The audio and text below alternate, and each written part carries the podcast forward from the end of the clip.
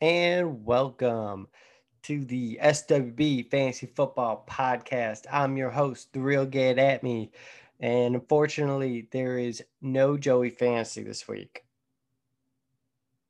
But that was the pause so Joe can introduce himself. Uh, we're gonna run down week seven. We're gonna do it fast here. Uh, we're gonna start off with my game versus Team Ammo. The real get at me puts up 146.2 points behind the Davante Adams.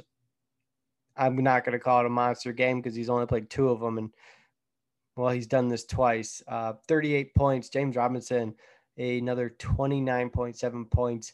Uh, Tee Higgins catches a late touchdown and puts in another 16 points. Uh, and that helps the real get at me topple team ammo 146 to 114.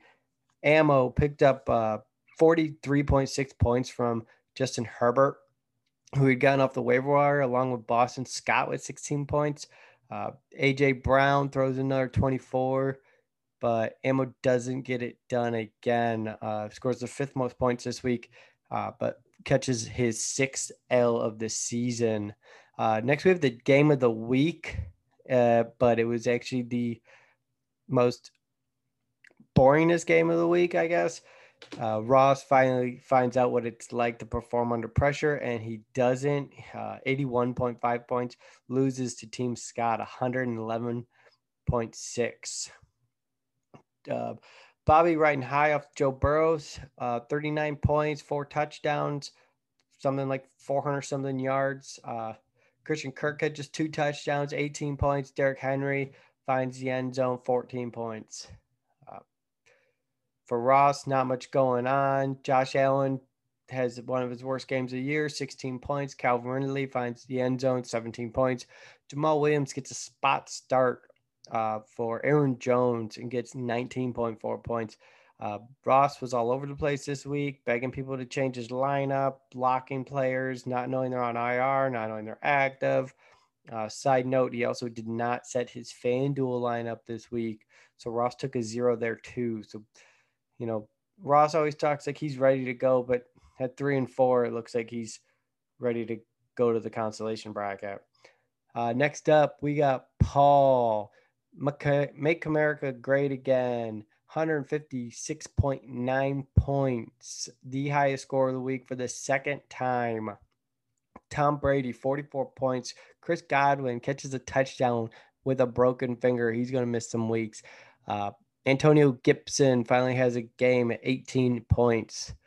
Uh, and that's enough to help him beat Dave. Dave had a good week, just it's a bad time to run into the top score of the week. Tyler Lockett finds the end zone, I think, like five times for 45 points. Uh, Drew Brees even rushed for a touchdown with 27 points. Clyde Edwards-Helaire was able to muster up 13 points and only 10 total touches and only a second touchdown of the year. Uh, and he may become even less useful here with the new signing of Le'Veon Bell. So Paul moves up to fourth place. He's four and three, uh, but Dave drops to three and four, and he's in sixth place. So he's still sitting there on the outside of the playoff or inside the playoffs but he's got a whole cluster of guys there with him. Uh, our next matchup, Team Ace, uh, 124.7 points, beats Team Dean, oh, 107.5. Chase has Deshaun Watson go up for 27.8 points, a modest performance from Deshaun Watson, even though the Texans suck. Todd Gurley was not supposed to score a touchdown, and he did. Chase is happy. Dean's not and neither of the Atlanta Falcons. Uh, but other than that, Chase found the Washington defense off the waiver wires for 17 points because he dropped Buffalo's defense, which had 14. So either way, Chase knew the matchups to go for and uh, pulled up 17 points from his defense. Dean uh, was riding high on Kyler Murray, hoping for another performance, got one, didn't get enough. Uh, I'm, I'm only going to click this game because I remember Dean had something very dis- oh Jerick McKinnon with the negative 0.1 points was slated as the starter did not actually get the start Jeff Wilson gets three touchdowns breaks his ankle Jerick McKinnon still did not get to touch the ball so he had two carries for what seemed like zero yards. Um, everything's broken. Sorry about this. We're back. And Dean gets 11 points from Malcolm Brown, who savaged up a touchdown there in the uh, Monday night game. And Jared Cook, 10 points, top performers. Not enough. Couldn't overcome that zero from his starting running back. Chase gets the win, goes to three and four. He's sitting in eighth, ties up Dean at three and four, also sitting in seventh in the overall standings. Uh, the next game, we got the team Rob picked, and I wouldn't put my name on this team, Rob. Uh, Tyler Boyd, 21 points. Gino, Gino Bernard, 18 points. Tyreek Hill, 14 points. Uh, just not enough. You know, we know what Rob's dealing with. No Austin Ekeler, no Nick Chubb, and doesn't seem like he's going to get enough help to get through this game this week. Um, the Joey Fantasy comes up with Russell Wilson, 35 points. Russ keeps cooking. All those touchdowns to Lockett paid off. Joe scores 132.5 points. Uh, DJ Moore finds the end zone, I believe, twice. Kareem Hunt, 17 and a half points. Uh, Joe's really looking forward to his matchup this week. It's a one versus two. It's week eight. It's Joey Fantasy. It's the fantasy football team. Nikki the Cat, six and one. Uh, two two highest scoring teams this year. They're gonna have a performance next week for us, and everybody's looking to see how that one shakes out. Speaking of Nikki DeCat, the football team, the fantasy football team, six and one against the CD Goat, the record Goat. The Mike, the team Mike Kiefer picked. Uh, three and four. He's in ninth place now. Uh, Matt Stafford, 19 points. DeAndre Hopkins, 19 points.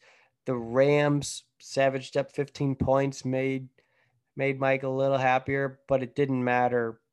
I mean, Nick had 24 points from his defense. Diontae Johnson, 24 points. Aaron Rodgers, 35 points. Uh, this goat got negative one point for or 0.1 point. CeeDee Lamb, not a factor in this game. I think you need to change your team name. It's not looking good. But Kiefer falls to the first team out of the playoffs at three and four, sitting in ninth place. Nick keeps a hold of first place. He's holding off Joey and myself at 6 1 and 0. Uh, we've had some pretty good matchups this week, uh, but we still have, I think, six guys tied for sixth place. Not six, we got four guys tied for sixth place. Uh, the only team I would say probably is not still in contention would have to be Team Ammo.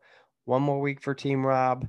He needs to put three or four games together here. I don't know if he can do it because he didn't want to make the trade I gave him, but that's his own fault.